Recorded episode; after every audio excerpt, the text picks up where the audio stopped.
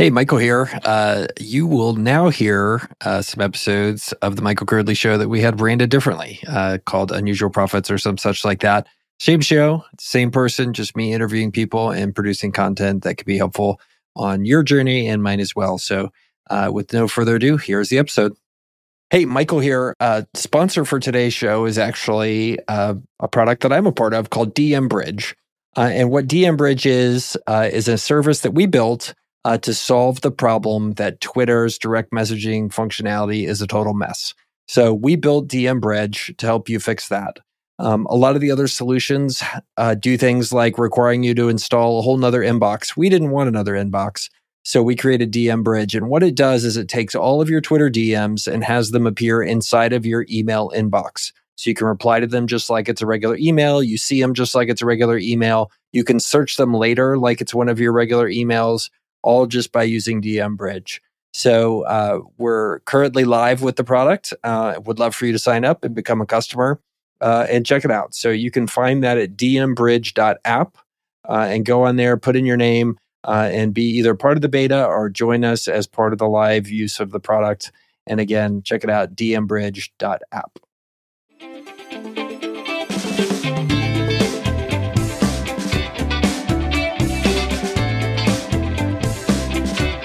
All right. Welcome to Industry Anonymous. We're recording today.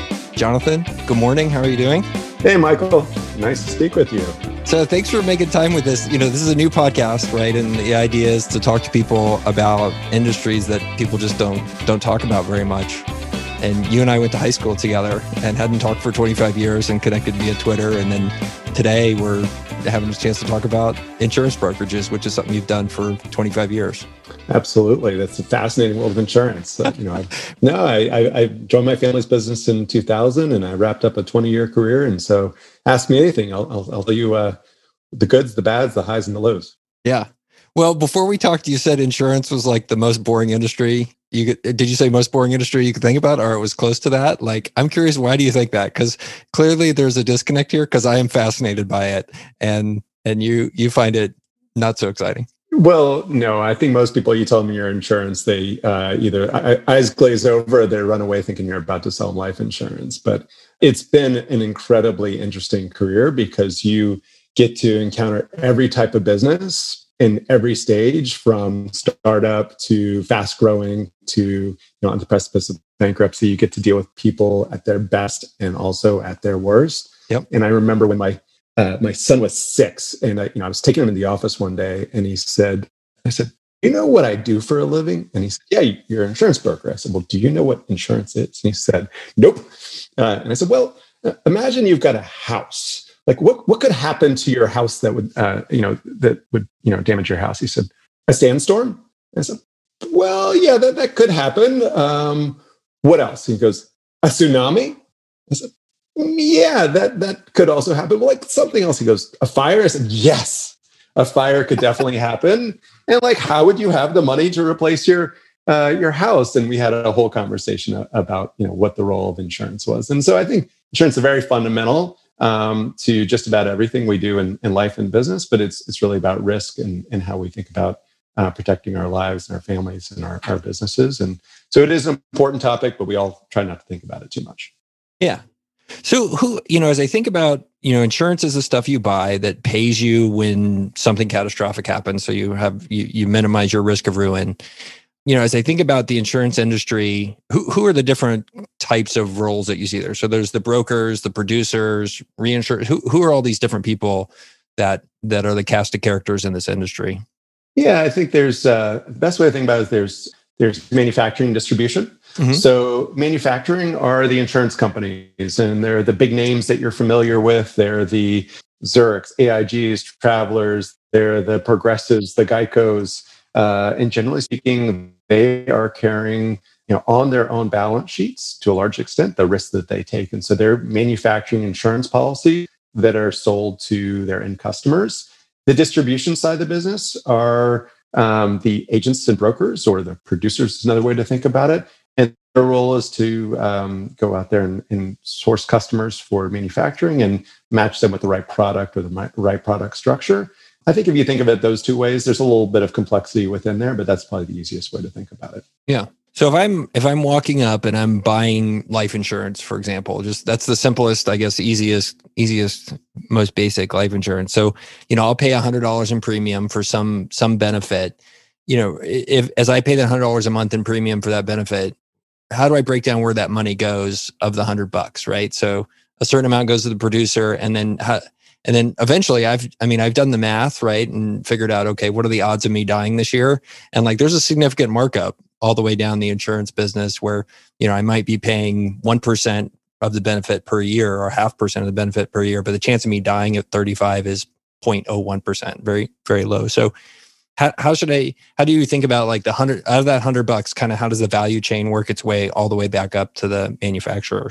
Yeah. Well, I guess there's, you started with the right place, which is like, what's the risk? Mm-hmm. Um, and the whole concept of insurance is around risk pooling. That you know the chances of something happening to you, on average, are quite low. But if it happens to you, then then um, that can be really you know catastrophic to you. So by spreading risk across a, a bigger pool, then it then you all everybody benefits from mm-hmm. that. Um, so the actual risk is the you know like you said that the half percent or the one percent or depends on the line of insurance. The actual you know, percentage of, of likelihood of there being a claim and the severity and averaging that over you know a pool of there. So it depends on the line of insurance. So insurance brokers and agents sell different lines of insurance um, and they get paid differently based on the line of insurance but also kind of thinking as kind of for what they do and kind of all that's in it. So uh, like health insurance is typically sold to corporations uh, like big policies you think a group you know medical and and those kind of coverages and it might be you know a relatively small percentage of the premium maybe 3 3% or so goes to from the carrier to the broker the, the agent who's who's put that in place. On a typical property and casualty policy whether it's commercial or whether it's like home and auto the insurance company will pay their their distribution somewhere on the order of 15% is probably a good number. Uh, so for every you know $100 in premium might be $15 that goes each and every year to to the uh, producer uh, on that business. Life insurance is a little different because it's kind of a one time sale, um, and it's uh, in the the way the incentives have been structured is generally life insurance agents get a huge upfront commission and a very small trailer down the line. So it can be 100% of the first year's premium. In some states, it can even be over 100. So it might be 100 or even 125 dollars if the first year uh, um, $100 in, in, um, premium, but then they get a very small de minimis, uh, you know, compensation from that. I, I was specific saying it's the carriers, the insurance companies that that pay their producers, that pay their brokers. It's not you as a consumer, you as the business who pays that. And I, um, I remember having a conversation with a client once about that. He said, "Well, I can't believe I'm paying you this much to do." you know to be my my broker and i said well you're not paying me the insurance company is and he said well what what does that mean like what if i don't want them to pay you that much. I said, well, you know, here's the thing. If you don't like me getting that, think about how much value you're getting for the relationship, right? How much work am I doing for you? In that case, um, in that particular situation, his his prior broker had, had reduced his premiums by about 25% and, and, and gotten him better coverage in the conversation and helping him find his way to a better, uh, uh, you know, more appropriate insurance company. And I said, you know, think of it this way: you were paying your prior agent you know 25% more to do you know effectively a less um, less valuable job for you. So it was a funny conversation in that there might have been some cursing along the way there. I, will say there's one thing to be aware of that i think is a little bit inside baseball but most states have very strong regulations uh, for something called rebating which is returning commission to um, to customers. So uh, there are laws in place and regulations in place that inhibit or prohibit uh, brokers and agents from sharing commissions with uh, with anybody who's who's not licensed and specifically with our customers. Interesting. Yeah. So why why do those laws make sense besides protecting the insurers? I, I can see why the insurers don't want it. I have no idea. I think that's an artifact of an of a, of another world, and I think that's something that's probably might change. Uh, there are some abusive. Um, there are a lot of abusive uh, situations out there that you can imagine where people start returning monies. But yes, that I think that is uh, designed to protect the industry from its own self rather than consumer friendly. Yeah. Well, I mean, I think there's always a temptation in insurance brokerage. One time my father-in-law, I don't, I didn't, I haven't told you this. My father-in-law was a longtime insurance broker, mostly, you know, family, property casualty, all that kind of stuff in Ohio. And, you know, young me, when I was just dating his daughter, asked him, why is insurance legal, but gambling is illegal? And uh, he got really mad at me. There is a there is a correct answer to this. He didn't give it to me, but one is one is existing risk and the other one is creating risk. So I totally, totally understood that. But I do think it, it kind of harkens back probably, my guess would be to an older time when insurance was still trying to get out of kind of the huckster area era of, of yeah. its evolution. You know, early on, you look at some of those old advertisements for insurance and it does not look super, uh, no. super above board.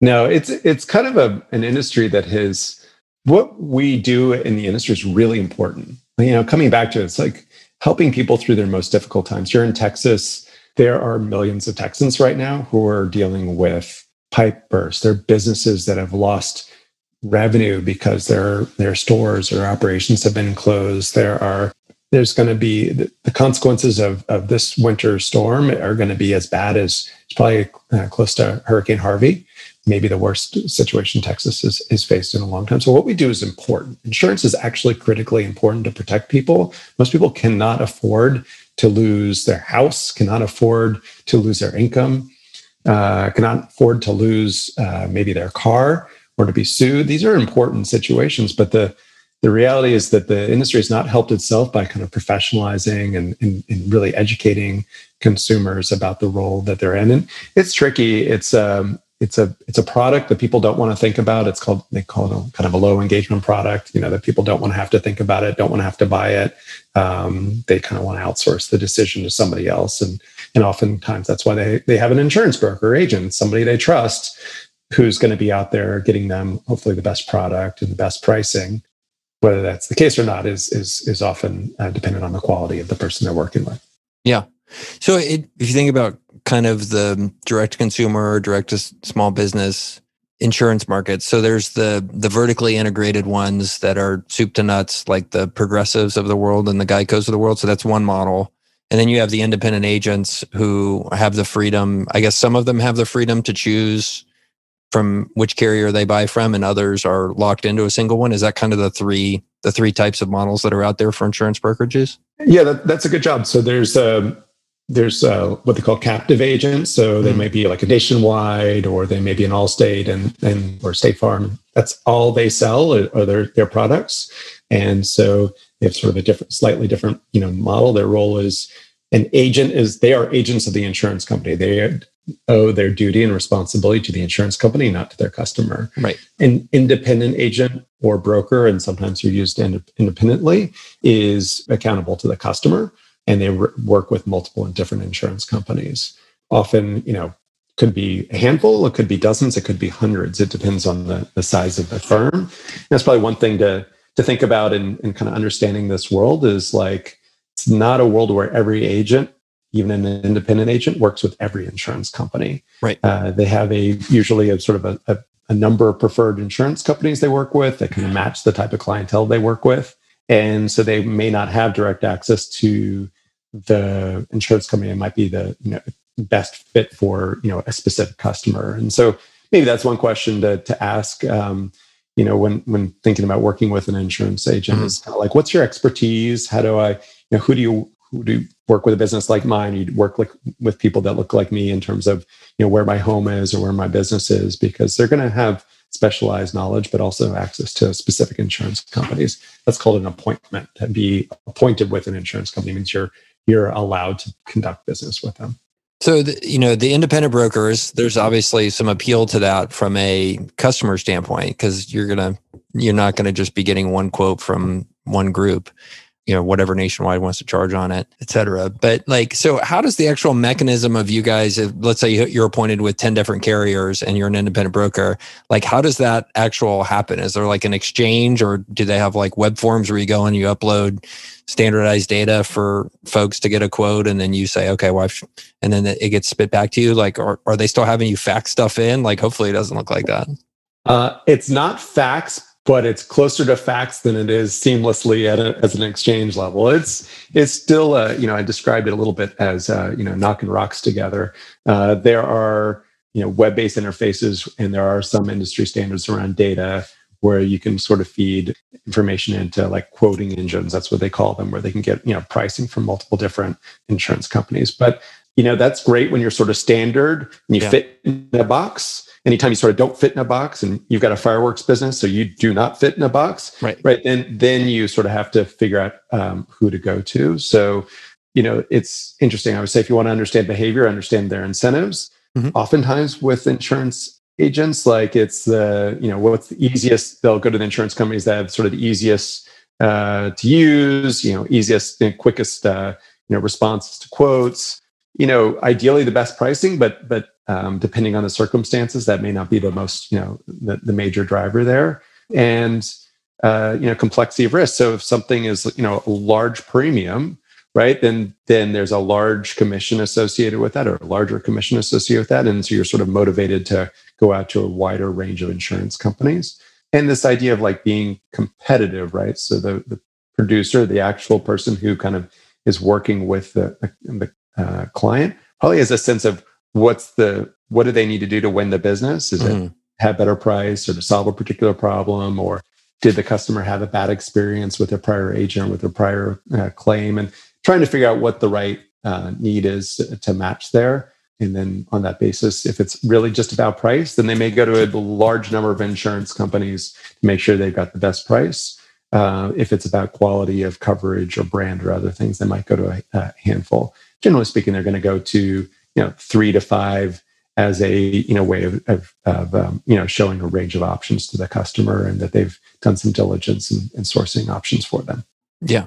Well, and it seems like being in the selling business to business insurance, that's got to be a much better business than selling, you know, Aunt, Aunt Betty life insurance. And I, and I don't mean to pick on the Aunt Bettys of the world, but it just, as of the people that I know that are in the commercial insurance brokerage business, they just seem to be doing better. That's, that's my question.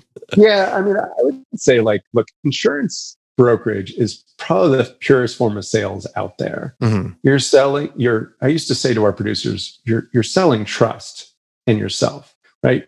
your customer's buying a complex product that they generally don't understand, they don't necessarily want to understand, that they hope never to use. Right. And so really what they're when they're choosing you to work with, they're trusting that you're going to be there for them and you've done the right thing for them at the worst possible time in their life when they've been sued when they've lost you know an asset or, or something like that so that yours when you're selling trust um, it, it, tends to be an industry that attracts really good salespeople yeah. And compensates them well for doing that. And to your point about like commercial lines is a great place to be, it's because it's it's the bigger tickets, right? So if the commission, you know, rates are about the same, uh, regardless of size, well, you might as well sell a bigger ticket because then then you're going to make a bigger commission on it. But I think also, you know, I, I looked at it differently when I was in the business.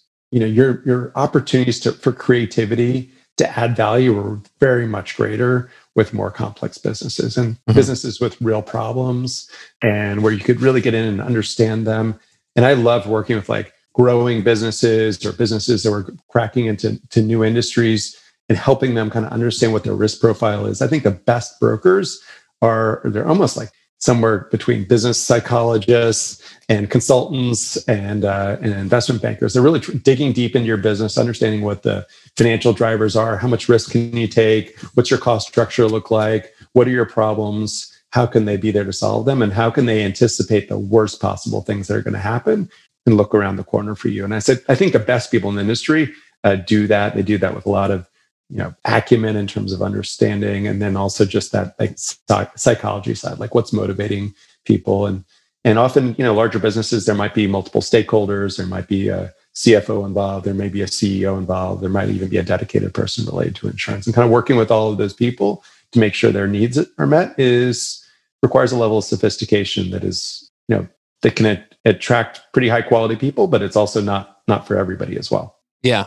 Well yeah it sounds like it requires a level of sophistication and there's a lot of you can just see like the venn diagram going down of people capable of, of doing that kind of stuff. Yeah. So you know one one thing that um, a lot of people i'm connected to on social media and stuff are doing is on uh, entrepreneurship through acquisition.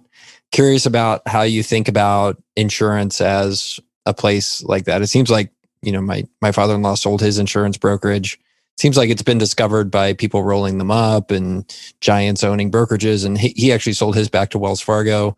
You know, what's your perspective on that kind of opportunity for people? Is there is there room for Joe, whoever, to go search for an independent brokerage and and use that as a, a, launching pad for them to get into the business and not spend 20 years building up a book and that sort of thing? Or has it been discovered?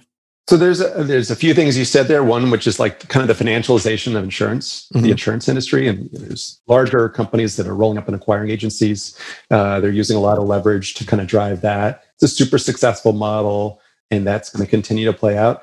I think on the other side of the coin, though, is there's always room for new independent producers to come out and to um, it's kind of a low barrier to entry business. Mm-hmm. Right? You get your license, you you know can work on getting some appointments or work with a kind of a, an intermediary that can help you get appointments, and you can pretty much set up shop with very little capital and very little work to to get it. You just got to get customers, mm-hmm. and you can build from there. And I think the interesting opportunity right now, uh, if I were you know, uh, in my, you know, 20s or, you know, early 30s and sort of thinking about building up a business, which is kind of what, what you're talking about here is I might say, well, gee, this is an industry that seems like it's got a PMS problem, right? Pale, male, and stale. And, you know, you look around, there's a lot of, you know, old white dudes that are kind of running these agencies. You know, that's not the future of the world, right? So how to how to you know youth leveraging technology leveraging relationships and you know either look to acquire agencies from those older you know producers or be a you know succession plan or to you know pivot and deploy new technologies to to build kind of 21st century agencies. I think there's a lot of opportunity out there. I think um, there's a lot of communities that are underserved by the insurance industry and like really there's there's a huge amount of opportunity to to um, serve them. As my dad would say everybody needs insurance. Most of them need it uh, you know multiple times a year right? So everybody you talk to is a potential customer. So i might start if i were um, you know an early stage entrepreneur and just sort of think about like uh, what's the natural network i have? What's the community that i work with? How could i be seen as a as a trusted advisor in that community? How could yeah. i develop um, a capability that would be different from the opportunities there? And then how to think about technology in a way that's going to be supportive of the business and not there. I, I, think most people in the insurance industry see the role of the individual producer being around for a long, long time, uh, but a lot of innovation around kind of how that works. And you look at um, like real estate industry, or you look at you know mortgage broking, you look at other industries where there's been a lot of of innovation around the kind of the, the product side. But at the end of the day, someone needs to be out there selling and you know holding people's hands and, and helping them understand what they yeah well at the at the complexity end for sure right and it, i think it comes back to that thing you said which really struck me like you're you're selling the trust you're selling trust right? And that to me smells like an industry that will be hand-to-hand combat for a long time. Yeah at the at the, at the you know kind of mid-market and larger size of corporations and sophisticated clients. But there's a lot of really interesting innovation going on on the on the you know, product side. If i were uh, like you launched coffee shop recently, right? Mm-hmm. So, you know, if I owned a, a, coffee shop in Texas, I would look closely at Three, uh, which is a new product by uh, Berkshire Hathaway, um, which is like a three page insurance policy that covers really soup to nuts every insurance coverage you would need in a very simple way. We and had a hard time finding an agent, by the way, to sell us like a liability, like a four hundred dollar liability policy, which I understand. in my question, I'm explaining why why it was hard to find somebody who could actually write a complete sentence. Like yeah, the emails because, we would get were like unbelievable, like because they're like going to get fifty bucks off that. And, yeah, yeah, it's not, not worth their not not worth their time. Um, so that's that's a little bit there. So like three is an interesting op- option for their um, even on like the life insurance and and you know risk side, there's a, a new product called Dayforward, which is uh, like an income protection policy that just came out in Texas. Brella is a new supplemental health insurance. These are all sort of innovations on the product side that are starting to develop um, that I, I, think are worth keeping an eye on because there's there's going to be opportunities that will be disruptive, but there are going to be opportunities to sort of sell differently and think differently and advise differently. Yeah, I have to ask a crypto utopian question. There is this like blockchain peer to peer insurance kind of vision that some people have. What's your opinion on on that kind of stuff? I've spent a lot of time thinking about uh, blockchain related technologies and their applications to insurance. I think they're a long ways off for the type of risk sharing you're talking about because somebody at the end of the day needs to be at the balance sheet when there's an earthquake mm-hmm. or where when there's a big winter storm or hailstorm. So at the end of the day, kind of who who kind of holds the risk on the balance sheet is, is a is a is a tricky question to ask. It's not just peer to peer like peer to peer lending. The maximum you is the money that you lend out. Peer to peer insurance means shoot, I, I, get a you know a premium, but I can lay out more than I, I laid out. That doesn't really work. Where I do think there are interesting applications for blockchain technologies is around taking the duration of insurance policies down from like think of it as like right now they're a year maybe six months for auto insurance but you can imagine it going down to you know by the day by the hour even by the transaction and and so as you get down to these sort of microtransaction related insurances and there's a lot of work around uh, that in the technology space that uh, you can imagine where you know smart contracts can be used to to uh, apply to um, different uh, policies. Uh, I'm um, in, invest in a company called TrustLayer that uses facilitating automated verification of certificates of insurance. And I think um, if you've ever been in a business where you've either had to issue certificates of insurance or you've seen them, if you're a contractor, you're a builder, own real estate, those kind of tech, uh, you're like, what is this PDF that I have to to to show to somebody, or this you know piece of paper that shows that I have insurance? that's an area where I think um, you know, blockchain technologies will will come to play. Which is this, you know, how do I know that you, Michael, have insurance when you're coming onto my premises or you're a contractor? Mm-hmm. How do I know that it's enforced? Right now, people are relying on a piece of paper or a PDF, and and there's nothing in, uh, to to assure that. So I think there's there's definitely applications of those technologies. The type of um, you know long term applications are, are going to come uh, maybe when you and I are, are old and and, uh, and and and you know uh, older, the next generation, older, older, older. Uh, I've been I've been corrected by my youngest that I'm middle aged now. Um, but uh, yeah, we um, it is an opportunity around you know this idea of assurance that something happened. Yeah, uh, and there's opportunities to really reduce the costs, like uh, around like cargo insurance, like where things happened and when they happened, or around even around like um, product contamination, like who's responsible for it. So there there are applications being developed. I don't think we'll see them in our day to day life for for some period of time. Yeah. Well, I mean, it, it, we're running out of time, but I, I do think, in reflecting on the last kind of 30 or so minutes, like we started with this idea that insurance is pretty boring. Like, I'm I was super entertained. maybe maybe, maybe we found the one person in the world who's like, oh man, that's super interesting that there's the different types of insurance brokerage and well, M and A opportunities and stuff. So thank you. I've made you know I've I've, I've got Michael Girdley to geek out on insurance. So my my gonna go home, call it a day, and and say I've, I've it's not going to get better from here. But it's all downhill from here. It's all downhill. downhill Super cool. Well, I mean, what's what's so cool also and I don't think I really understood this as an early 20 something Cub employee, is just how much knowledge around a space being in it for 25 years gets you, right? And that you can hear just in how you're talking about it and your feel for the industry and the different types of players in it. Like that's, man, that's just, that's just cool. Like it's so valuable and so, so unique. Thank you so much. I really appreciate it. It's been a pleasure. Thank you, Michael, for inviting me to participate. And, uh, good luck with podcast. I look forward to subscribing and and uh, you know seeing how it goes. Yeah, man. Thanks a bunch.